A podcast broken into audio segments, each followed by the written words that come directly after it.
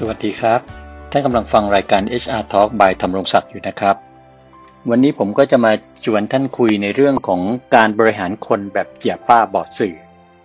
ออกเป็นภาษาจีนหน่อยนะครับ เออบางคนอาจจะเคยได้ยินแล้วนะครับคำนี้คำว่าเจียป้าบอดสื่อเนี่ย แต่ถ้าใครยังไม่เคยได้ยินคำนี้ ท่านก็ไปเซิร์ชคำนี้ใน Google ดูครับ พิมพ์คำว่าเจียป้าบอดสื่อดูนะฮะ แล้วเดี๋ยวก็จะได้คำตอบ ผมก็เลยทิ้งเอาไว้ให้ คนที่ไม่เคยได้ยินคำนี้สงสัยไปก่อนนะถ้าใครอยากรู้เร็วๆ ก็ไปเซิร์ชดูอย่างที่บอกแล้วกันนะครับ เรื่องราวมันเป็นยังไงครับ การบริหารคนแบบเจียป้าบอดสื่อเนี่ยเรื่องก็มีอยู่ว่าเมื่อเมื่อสักปี 2560อะครับ ผมได้รับคำถามฮะจาก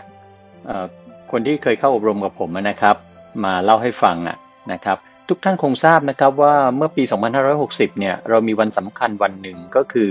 วันที่ 26 ตุลาคม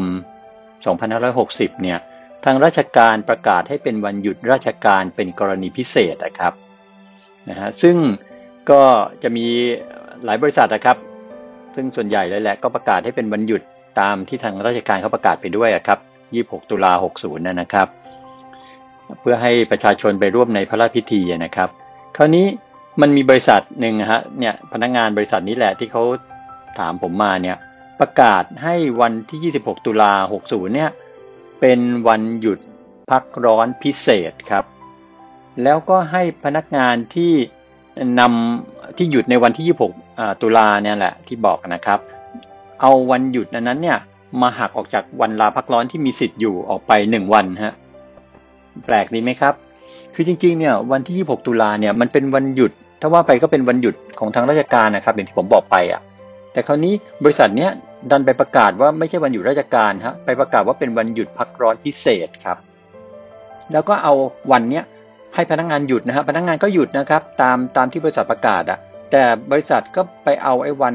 ที่หยุดอันนี้ไปเนี่ยไปหักจากวันลาพักร้อนของพนักงานที่มันมีอยู่ครับ เช่น ถ้าพนักงานคนไหนที่มีสิทธิ์พักร้อนเหลืออยู่ 3 วัน ก็จะโดนหักไป 1 วันเหลือ 2 วัน ถ้าพนักงานคนไหนใช้สิทธิ์พักร้อนหมดไปแล้ว ก็จะเอาหนึ่งวันนี้ไปหักสิทธิ์พักร้อนในปีหน้าอีกแน่ต่างหากครับ คือพูดง่ายๆว่าบริษัทแห่งนี้ออกประกาศแบบหักคอหรือลักไก่พนักงานดื้อๆอย่างนั้นนะครับ ก็เลยเป็นคำถามของพนักงานบริษัทนี้ถามมาที่ผมว่าบริษัทสามารถทำแบบนี้ได้เหรอนะครับ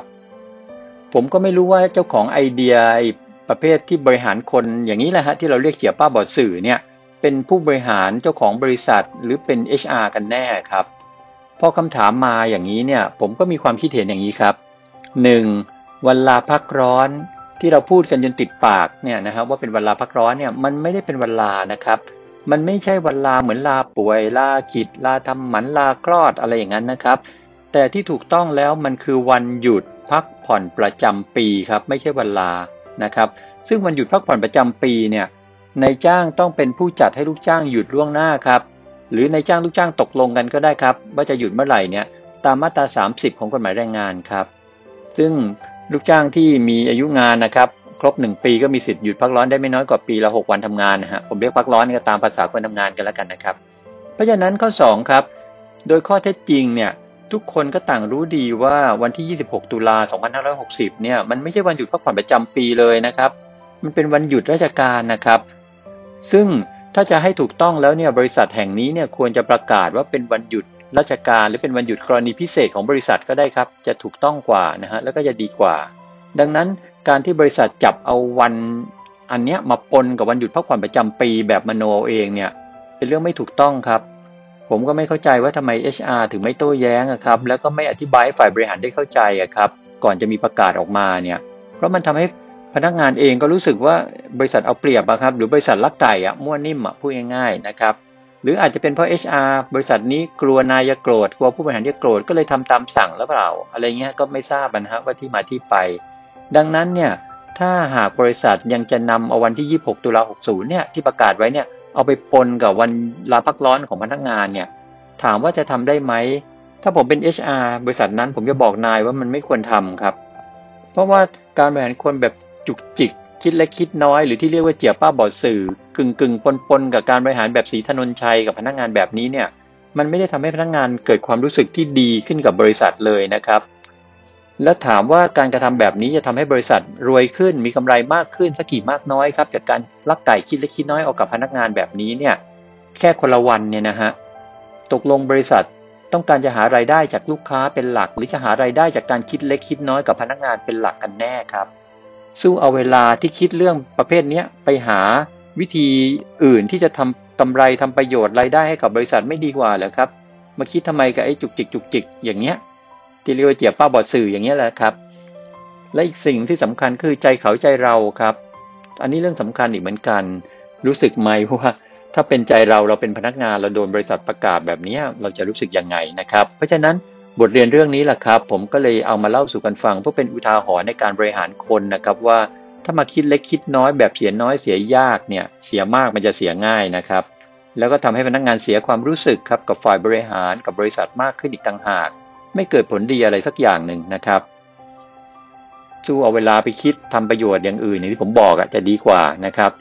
ยังมีบริษัทอีกไม่น้อยนะครับ ที่บริหารแบบเกี่ยวป้าบอสื่อในอีกหลาย ๆ เคสครับที่ผมเจอมานะฮะเช่นอะไรบ้าง เช่น ถ้าพนักงานที่อยู่ในช่วงทดลองงานนี้นะครับ ขอใช้สิทธิ์ลากิจไปรับปริญญาเนี่ยบริษัทก็จะไม่จ่ายเงินเดือนในวันที่ไปซ้อมใหญ่หรือลากิจเพื่อรับปริญญาครับเออนะฮะทั้งที่ถ้าเกิดเป็นพนักงานประจำเรียนต่อจนจบนะฮะเรียนไปด้วยทำงานไปด้วยจนจบ แล้วก็ลาไปรับปริญญาได้ได้เงินเดือนฮะในวันที่ลากิจนั้นเออแปลกดีไหมครับ มันแบ่งแยกระหว่างทดลองงานกับพนักงานประจำอะ หรือถ้าพนักงานทดลองงานคนไหนลาป่วยครับ บริษัทจะไม่ให้เบิกค่ารักษาพยาบาลเบิกไม่ได้ครับ ต้องมาจุเป็นพนักงานประจำแล้วก่อนถึงจะเบิกได้นะครับ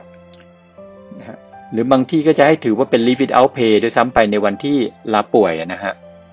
หรือถ้าพนักงานทดลองงานคนไหนทำงานไม่ได้ตามเป้าหมายที่ตกลงกันเนี่ย บริษัทจะลดเงินเดือนพนักงานทดลองงานลงครับ แปลกดีไหมครับ นี่แหละฮะ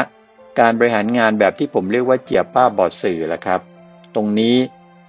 ท่านที่เป็นผู้บริหาร หรือคนที่เป็น HR เนี่ยฟังแล้วลองกลับไปคิดทบทวนดูครับ ว่าเรายังคงจะบริหารงานแบบเจียป้าบอสื่อแบบนี้ต่อไปดีหรือไม่ ถ้าคิดว่าบริหารแบบนี้แล้วดีก็ทำต่อไปกันแล้วกันนะครับ เอาที่สบายใจอะแล้วก็รอรับผลกันเองแล้วกันนะครับ วันนี้ผมก็มาแชร์เรื่องประสบการณ์ในการบริหารแบบเจียป้าบอสื่อ ให้ทุกท่านได้รับฟังแล้วก็ตัดสินใจเอาเองก็แล้วกันนะครับ คราวหน้าจะเป็นเรื่องอะไรติดตามนะครับ วันนี้สวัสดีครับ